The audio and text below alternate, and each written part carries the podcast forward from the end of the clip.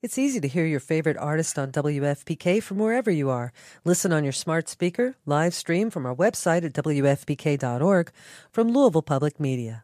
I'll give you I'll give you I'll give you everything I got.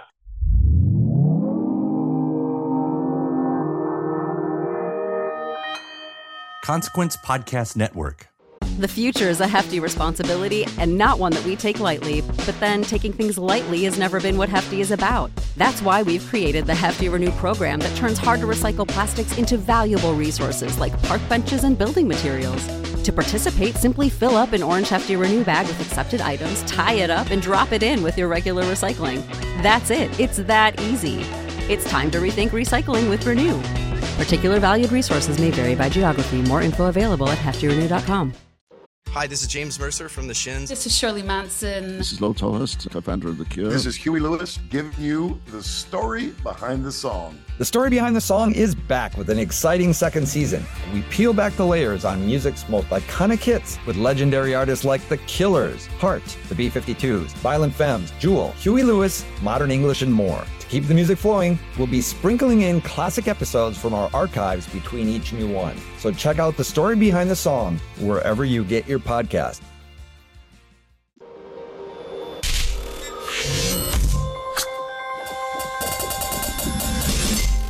Welcome to another edition of Kyle Meredith with. It's the interview series presented by WFPK at WFPK.org, Consequence, and the Consequence Podcast Network. Thanks as always for making your way here, checking out the series. You know what to do if you uh, if you like what you see, what you hear. Hit that subscribe button. I uh, I put out three new interviews every single week, new one every Monday, Wednesday, and Friday. So it's a great way to keep up with your favorite artists and discover those new ones at uh, Spotify and Apple Podcast, at NPR, WFPK.org. YouTube for the video versions, or anywhere you get your podcast from. You can subscribe to Kyle Meredith with. Uh, some of my recent guests have included the band LANY. I had uh, Annie Weisman, the uh, the creator of the show Physical. Uh, Kristin Hersh of Throwing Muses dropped by. Talked to the director of Expendables 4.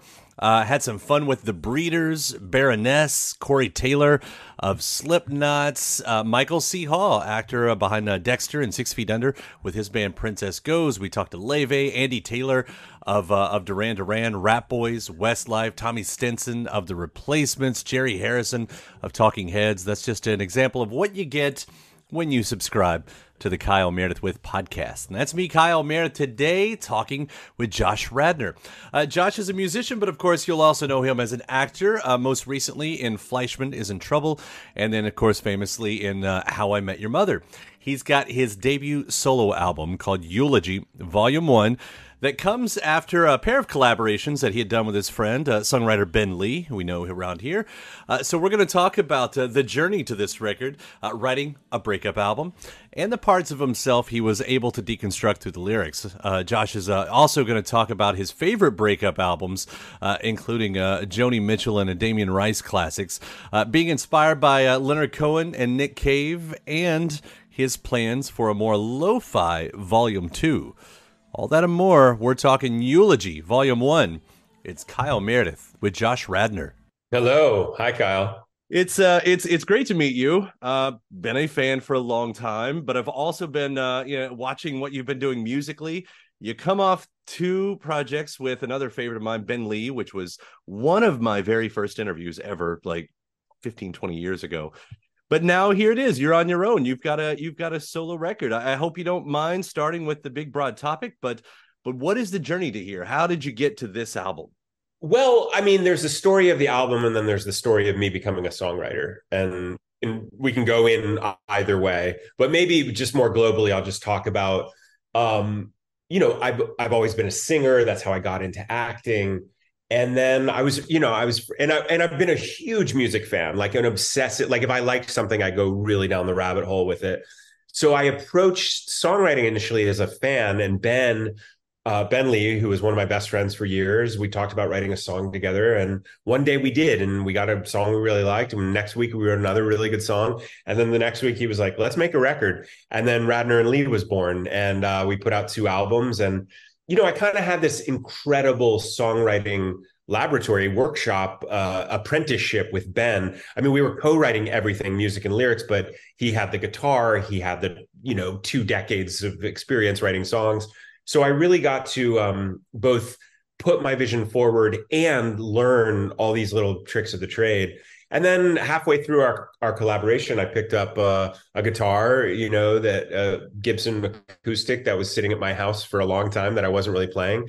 And I knew a couple chords and I was going through a breakup, which is a great impetus to write a song. And I wrote my first song on my own. And then something happened. Like I just picked up the guitar, songs poured out of me uh, melodies poured out of me and i just i we i made another record with ben while i was playing guitar but then i just started writing my own stuff and uh you know a couple years later i just i i'm overloaded with songs you know um I've been, you know, I think of it as a kind of continuum. I'm I'm just a storyteller essentially. I participate in stories as an actor. I write and direct movies, uh, and then I write like three to four minute stories uh, set to music like I think a lot of musicians, if you get lucky on your song, it's going to play like a mini movie.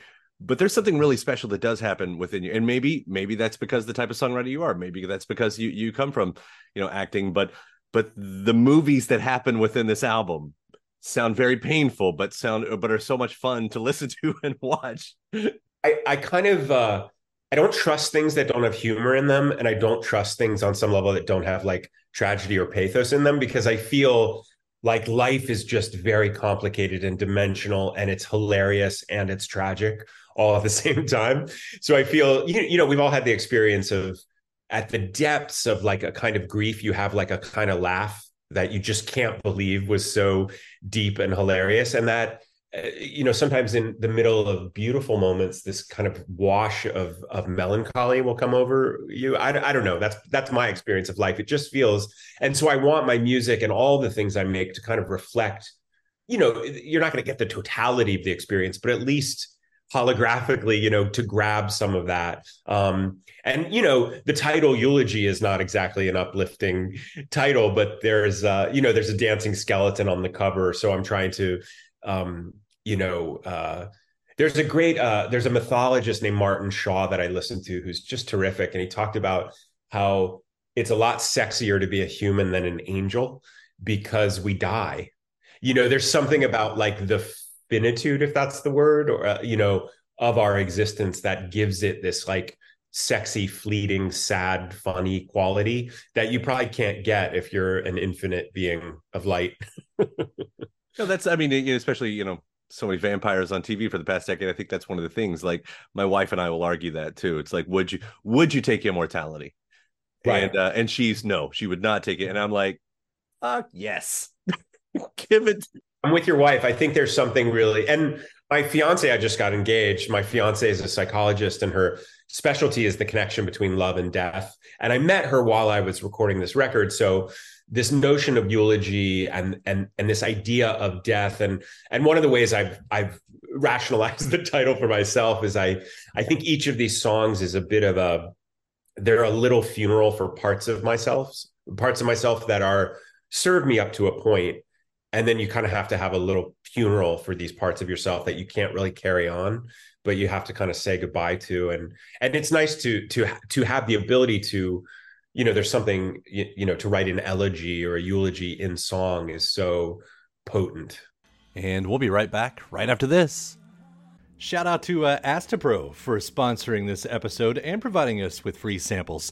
Uh, I, I live in kentucky in the midwest and allergies yeah i suffer. When i say i suffer from allergies i suffer from allergies. And around here everyone i know deals with allergies to some degree. And for a long time, I thought it was just something that I would have to live with, which is a real problem um, for anything, but especially when you're a radio host. It affects my voice, it affects my mood, it affects everything. And I feel like I've tried every I've tried all the medicines. Some of them work better than others, but there's there's never a perfect one out there, especially because some of them take forever to actually work and some of them don't work at all. And then there's Astepro, the fastest solution to nasal allergy symptoms. It's what I use now, and it's definitely changed my life. Astepro is the first of its kind nasal allergy spray. It's the fastest 24 hour over the counter allergy spray. It starts working in 30 minutes, while other allergy sprays take hours. Uh, Astepro is the first and only 24 hour steroid free allergy spray. Astepro delivers full prescription strength indoor and outdoor allergy relief from nasal congestion, runny and itchy nose, and sneezing with all the pollen in the air, with all the dust around the, the corners of the house, uh, even with uh, the allergies I have from my dog, Astepro has been the nasal spray that has helped me with all of my allergies. And it can help you too. Get fast acting nasal allergy symptom relief with Astepro. Go to asteproallergy.com for a discount so you can Astepro and go today. A S T E P R O allergy.com. That's A S T E P R O allergy.com. Astepro and go. Use as directed for relief of nasal congestion, runny nose, sneezing, and itchy nose due to allergies. When you need mealtime inspiration, it's worth shopping Kroger, where you'll find over 30,000 mouthwatering choices that excite your inner foodie. And no matter what tasty choice you make, you'll enjoy our everyday low prices, plus extra ways to save, like digital coupons worth over $600 each week. You can also save up to $1 off per gallon at the pump with fuel points. More savings and more inspiring flavors make shopping Kroger worth it every time. Kroger, fresh for everyone. Fuel restrictions apply. Welcome back. It's Kyle Meredith with Josh Radnor. It's it's way more interesting. Well, I won't say way more because I love this record to begin with, but but I'm finding it an extra amount of interesting now knowing that you've gotten you, you've met someone during this and and you're engaged because again it's a heavy record in a lot of parts and and and for the most part it does play like a breakup record and I'm thinking you know if it's anything like me you know going through a breakup you know you find this moment where you go a little bit mad a little bit crazy. Yeah. But also when you find that someone new, it's like the biggest shot of caffeine. Like you're like the way my brain works, and and I don't know if that's with you, but but that's interesting how that will play in this because as you're saying goodbye and you're finding this new thing and the, this this chemical reaction maybe that's happening inside of you. Were you aware that that was happening as you were producing these songs and how that had the effect on them? Well, it was interesting because while I was recording this album in Nashville with with my friends uh, Corey, Kyle, and Jeremiah, um, I was going through a breakup. I mean, I had I, I had a breakup kind of happen around November, December, and we recorded this album in February and March. So, I, and my ex was still in my house in LA, and I was kind of in exile from my house, and it was a really like tender, liminal, transitory moment. So, and and that's when I met my fiance, and um, you, you know, it's hard to say. It's not like I had a breakup and sat down and wrote these 12 songs. What what happened was I had I was backlogged with so much music. I put out an EP in 2021, but I just had so much music and and I was kind of lost. I didn't know where to go. I was in Ohio, kind of hiding out at my parents' house while they were in California. And my friend Kyle Cox, who's who's a great songwriter, and he said, "Why don't you come to Nashville and let's let's record a couple of your songs?" It turned out to be 23 songs, you know, but I just went with my my dad's car and my dog Nelson and armed you know with a bushel full of songs rented an Airbnb. We um you know turned it into a studio and I had this glorious month in Nashville. So it wasn't like I sat down and penned a breakup album but I the the energy around it was both in some ways death and rebirth this one part of my life was going away and then this other part which i which it was unforeseen was about to to click forward. I mean i i never like to make something that's wholly despairing because i feel it's my responsibility both as a human and as a storyteller to kind of like you know pull the plane out of a nosedive towards the end. Because i i don't you know i'm not a nihilist right? Even though I honor and accept that life is really hard but I'm not a nihilist. I, I I'm wired to to kind of find silver linings. So those are all laced through the record too. And and to be fair, beyond the breakup, I mean, there are those moments you I think you talked about in the press release as well. But like like Red right from the beginning feels like an opus. Like when I heard it first and the way it played, I started wondering if this is a song that sets up the record in any sort of way. And and hearing you talk about was it channeling the rebellious adolescence that I never felt I, I was allowed to be. Mm-hmm. Like that's a big line right there. That's that's like how does that uh, how does that song set up the record? Well, that song is I was inspired by this Robert Bly talk called The Masculine Road. Robert Bly was a uh, I think a, a very award-winning poet, but he also pioneered a lot of men's work, and he was very interested in kind of masculine wounding and stuff. And he has this this talk that's fascinating called The Masculine Road, and he says there's three phases of a man's life, and they correspond to the first three colors we see when we are children, which are red, white, and black. And um, red is I try I was going to do a three song cycle called Red, White, and Black. I haven't written White and Black yet, but I did write Red. And Red is this kind of fiery, hot, lusty, rebellious, you know, fuck you, mom and dad. I, I don't need anyone. I'm you, you know, um, hedonistic kind of it's it's just this young, fiery, angry time in one's life before you kind of find who you are and and realize that all that anger is not serving you. Um, and uh, so I I don't know. It was, it was it was early pandemic, and I was just listening to that talk, and I said I'm going to write a song called Red, and I and I kind of um, just channeled this part of me that that you know I was a good kid. I was I my I grew up in a family where it was like kind of there wasn't an option to be like a bad kid. It was just like you just were like you behaved and you got good grades. And some of my my uh, rebellion went into the shadows. I mean, I wasn't. I was I was a drinker and I did my things, you know. But outwardly, I was very a menschy kid, and um, so red was kind of this. Uh, I don't know reparative act of of going back and letting myself musically at least and poetically have some rage have some um you know just just be kind of an asshole in a song from from a kid's perspective you know from a teenager's perspective but but there's something he's really he's speaking he's spitting great truths you know and i think he is spitting them because they're they're backlogged and he's angry. And it's uh i like it as the opener because it's a real shot across the bow you know it's like i think it's a bold way to open a record. And it's also the record is a journey. So i think starting in youth and then at the end you know you get into songs like learning and joshua 45 46 which are much more of a you know an older man's um acceptance surrender and reflection. Learning i wrote down that line too can't shake the feeling that it could end because you know as a listener we find our moments that we relate that you know that, that we accept as our own. And that's that's what that's that's one of those lines that I've always had like no matter what no matter how good it could be it's almost like you hear about you know the grandparents that grew up during the depression and and what they still hoard in the garage or in the basement you know? It's like that's that's basically everything that I've ever applied to my life. Yeah and it's hard and we inherit a lot of that you know um kind of generationally. We can we can some of that feeling of like this isn't going to last or this isn't solid. But i also think that's a, a consequence of being human you know that that life is pretty fragile right? And the, and there is and there are you know plenty of stories of just life changing in an instant. Um and so it's it's um we tiptoe here you know what i mean? Like it's it's a delicate thing to be human. Well, you know, while I'm talking about some of the songs, um, Pretty Angel, which follows Red, is really something special. Oh, thanks. I mean, the light and playfulness of it, um, but that melody, I, I really think you like. What do I want to say? I'm gonna go cheesy. It just feels like a hug.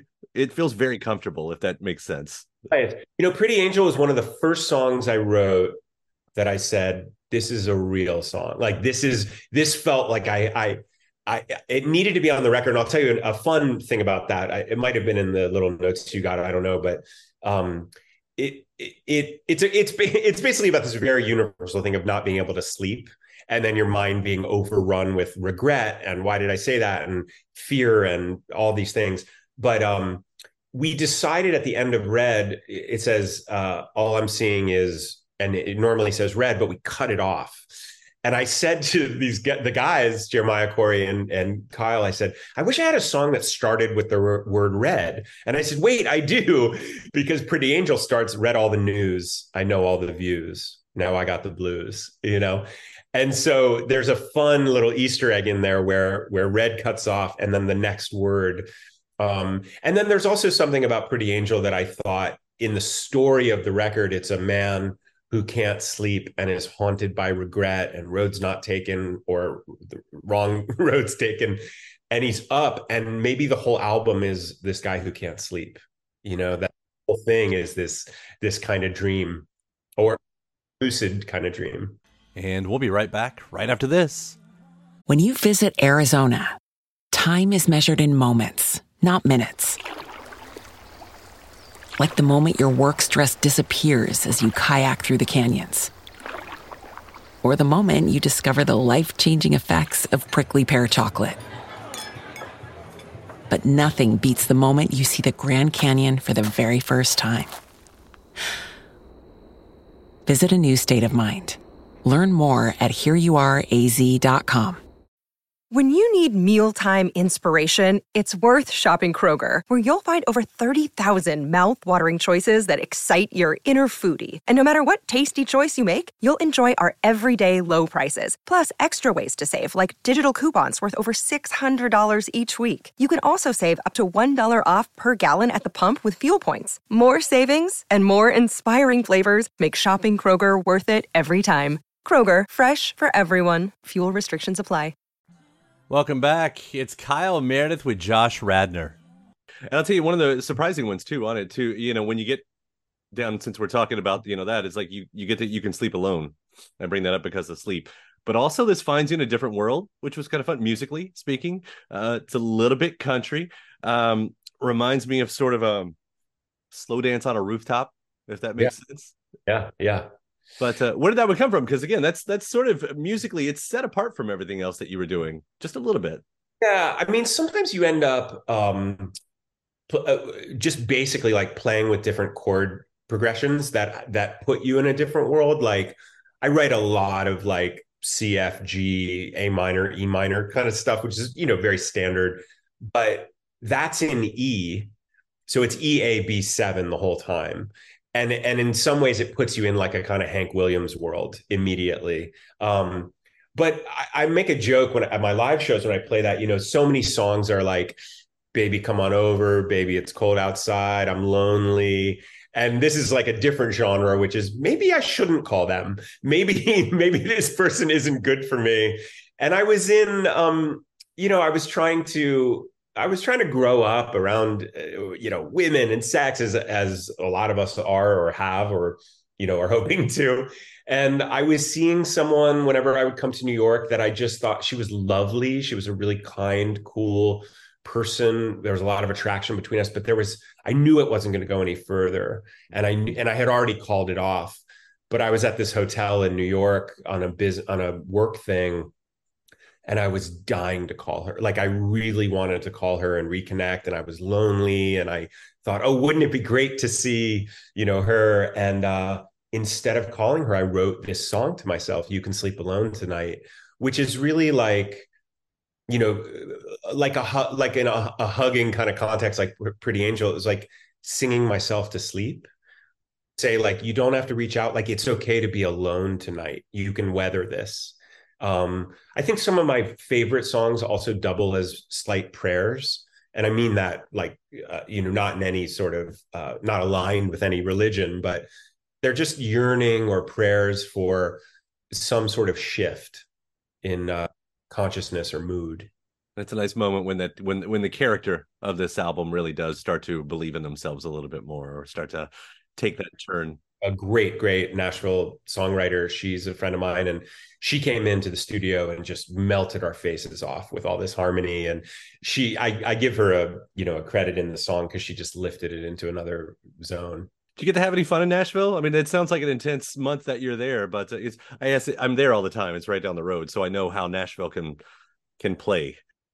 I'm I I have found myself as like an East Nashville person. I feel like um East Nashville feels like the Brooklyn or Los Feliz of of Nashville and those places I live uh, normally. So um, I just really took to it. I mean, I was pretty residential when I lived there. I, I, I hung with the restaurants in the neighborhood. I had my dog. You know, I'd I'd I'd walk my dog Nelson and listen to our day's work, kind of. You know, and then talk to my now fiance as we were getting to know each other. So my my my my memories of Nashville. I mean, I've certainly been to the restaurants and the music venues, but my when I think about Nashville, I more think about like quiet, you know, quiet moonlit streets, you know, walking around with my dog listening to the album. It's a really good memory because it's that's non-traditional for the way a lot of people, you know, might spend it down there. I kind of like that. But that's um you use something in the notes that I was going to hit on too. I know I'm thinking about Nashville and and and just what it means musically and all that stuff. And but but you you said the word North Star, and I think you were talking about Alexi Murdoch, which is a phrase I use a lot, but I don't hear a lot of people use it in the context of we talk music, we talk influences. My interviews, I'll, I'll, you know, I got Bowie behind me, and and uh, for a lot of time, I'll say, you know, well, that's my musical north star right there. Right. You know, I, I base a lot on Bowie. As you're, I don't know if you still find that you're finding your voice, but since this is a debut, do you do you hear your influences? Do you still have your north stars musically that you're looking at in these songs? I think so. It's funny that you said um, a, a breakup record because I would say my favorite albums are are breakup records essentially. I mean, Blue, Joni Mitchell's Blue is kind of like at the top of the the pyramid, really up there with Damien Rice's O because um, when I was when that record came out, I I heard it on. I used uh, when I was in LA more. I was a big KCRW listener, and I remember Nick Harcourt had him in the studio, and I didn't catch who he was. I just heard this voice that sounded like nothing I'd ever heard, and I ended up seeing him like eight times in the next two years, and I went so deep on that record. I would like you know, iPods were kind of new, and I would like walk up to people that I was just met and be like, "You have to listen to this." Like I was really proselytizing for that record, and and the feeling that I got from watching Damien Rice play in those early years in small clubs, you know, he wasn't he you know closer hadn't come out yet, he hadn't really exploded, but the feeling, whatever he was doing to me, is something that I am chasing as a songwriter. You know, I mean, certainly I you know, I, I probably have more up tempo stuff than he does, and more there there might be more. I don't I don't know I don't I don't know how to compare it, but it, there was something that some of his songs were doing to me that were so soul enriching and heart opening, and I just that's what I'm chasing, whatever that is, and uh, I just I continue to think that that album is like a perfect thing, and an artist who's you know playing on his own time. I mean, uh, you know, I'm I, you're not going to rush him putting out a record, you know. I'm always amazed at the artists who can do that, you know, and, and they've all got their reasons. Uh, similarly, uh, you know, sort of similar for Paolo Nutini, uh, his record came out this year, and it was or last year, and it was like seven or eight years before that. And I think about him and Damien and Fiona Apple and and those artists. It's like it's like how do you do that? And then you have an artist like um like Jakob Dylan, and he's the type of artist who just doesn't write in the middle somebody says, "Hey, you probably need to make a record," and he says, "Okay, hang on." I heard. um I think Alanis Morissette used to do that. Like she would go into the studio just with her journals. I think it was her. I could be thinking of someone else, but I, that idea of just like booking a studio without any songs feels bonkers to me. It's just not my way. Like I am. It's funny. My collaboration with Ben was very. It brought up the differences in our personality in a really fun way, he is much more like he has very little lag time between idea and execution. And he's like, let's lay it down or let's film it and put it online. And I'm like, shouldn't we take four or five cracks at it and try to get it as good as we can? You know, like I'm much more of a drafts guy. And I'll write, I have so many orphaned, you know, choruses and half written songs, and I get back to a lot of them, but they, I let them be until such time. I'm actually really, did you watch the Leonard Cohen Hallelujah documentary? Yeah. I'm so inspired by his both workman like almost like blue collar approach to songwriting while also being like yeah this song took me 7 years. I wrote 60 verses. You know what I mean? Like there's something so great about you know and then someone like Dylan writes masterpieces in 15 minutes and that's just how he's wired. And and sometimes a song will feel more channeled like you sit down and it's just there. And other times I'm really chiseling away at it and and I have a song that's you know not on this record. It's one of my favorite songs I've written. It's for Jordana, my fiance, and I. There was just two lines. I could not get them for months, and one day they just appeared. But I, I like, you know, it's kind of the Nick Cave thing. My muse is not a horse. Like you, you want to really be delicate with the the muse and and let it work on its own time while also showing up to work regardless. keep those receptors up, as they say. But you did yeah. the thing though. You did the thing with an album. You called something Volume One, which is either tongue in cheek or or it's all these leftover songs. You've already got a plan. No, I, there's a volume two. It's not coming out for a while. Volume two is much more uh, kind of basement tapes, acoustic. It's it's just a bunch of songs that I mean, there's a little harmonica on it with the with the guitar, but it's mostly. It was just after Kyle's kids went to sleep, we just kind of straight to taped a bunch of songs, and I love it. I love that part of it. But but there is a volume two. Although I think Tom Waits just has like a volume one that never had a volume two, right? Like yeah. Or you can, yeah, Waits done that. You can do the uh, the Wilburys thing where it was volumes one and three, right? Because it's and, and I always said like you know if you were the type of musician who you know we don't do it as much anymore with the greatest hits but uh you know you put out a greatest hits after three records and you called it volume one it's like oh you just dug your own grave. Right right. it's, it's, there's no volume two buddy. It's there is something ballsy about it at the very least. You're kind of where you want the home run to go. Uh beyond the music you've also got the uh the newsletter that occasionally arrives. Uh i love reading that. Uh what's i mean is that just again inspiration when it happens? Do you have a plan for that you know, I wish I could do. I wish I did more of them. They they end up. Um, they take a lot of time. They're a lot of work. Um, I um, I always I would love to do one every two months. I end up doing one every three or four months. But uh, you know, you can find them. They're they're they're sign upable. They're free. Uh, I think I'm switching over to Substack. Um, but uh, I I just write a kind of essay ish thing on where I'm at or some thoughts I've been having, and then I I link a bunch of things I've been listening to or watching or reading that I that I'm finding inspiring. And I've been doing it for a lot of years, and people seem to really like them. I'm I'm glad you're a reader. I appreciate the uh, the newsletter shout out. Yeah, yeah, yeah, man. I mean, and and as you said, it's you kind of giving that to what you're listening, what you're watching, what you're reading, especially. I've taken those notes in the past, you know, and it's like, yeah, kind of look that up, you know. I always appreciate that stuff, especially. So, so please do continue whenever whenever that hits you. Yeah, nice. And in the meantime, Eulogy Volume One, it's really great. I love it. I love what you've done here. I'm so looking forward to Volume Two. Uh, what's the year look? I, I mean, I know, I know in the film world, everybody's uh, got some time on their hands these days. So you taking the opportunity to tour? Yeah, yeah. I've got a couple dates lined up. We're going to announce them soon. Uh, nothing major, just because I, I I don't have the bandwidth. I'm also planning a wedding. sure. But uh, we have uh Red is coming out. The singles, I think uh September 15th, I think, or 17th. I think 15th. And um, and then every three weeks, you know, I got another single. There's two more in New York City. Well, let me I won't tell you what they are, but they're coming out and the album's coming out in November. So um, I really appreciate you letting your listeners know about it. And I hope people find the record. I'm, I'm super proud of it. My thanks to Josh Radnor. The new album is called Eulogy, Volume 1.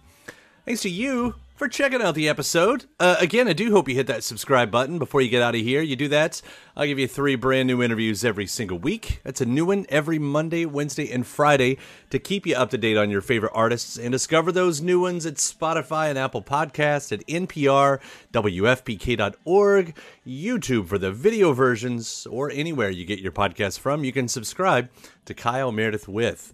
And then after that, head over to WFPK.org that's where I do a show Monday through Friday, starting at 6 p.m. Eastern. It's four hours of classics from the 70s, 80s, 90s. Got the best in new music. You get some anniversary spins, music news, bonus interviews.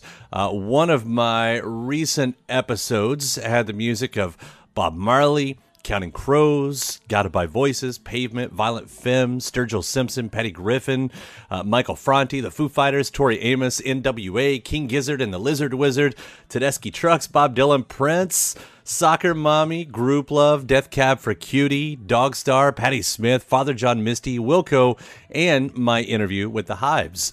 Just what you get every weeknight starting at 6 p.m. at WFPK.org. Consequence has your music and film news. You can also find me on the old social medias, uh, really any social media. The address is always at Kyle Meredith. So I do hope you like and follow along. And that does it for another edition. I'm Kyle Meredith, and I'll see you next time.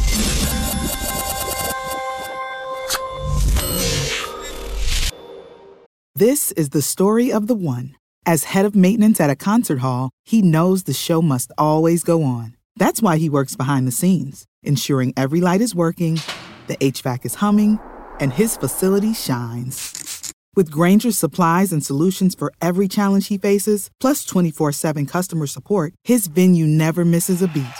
Call clickgrainger.com or just stop by. Grainger, for the ones who get it done.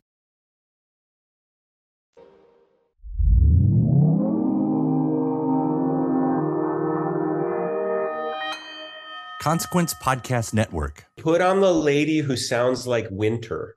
It's easy to hear your favorite artist on WFPK from wherever you are. Listen on your smart speaker, live stream from our website at WFPK.org from Louisville Public Media.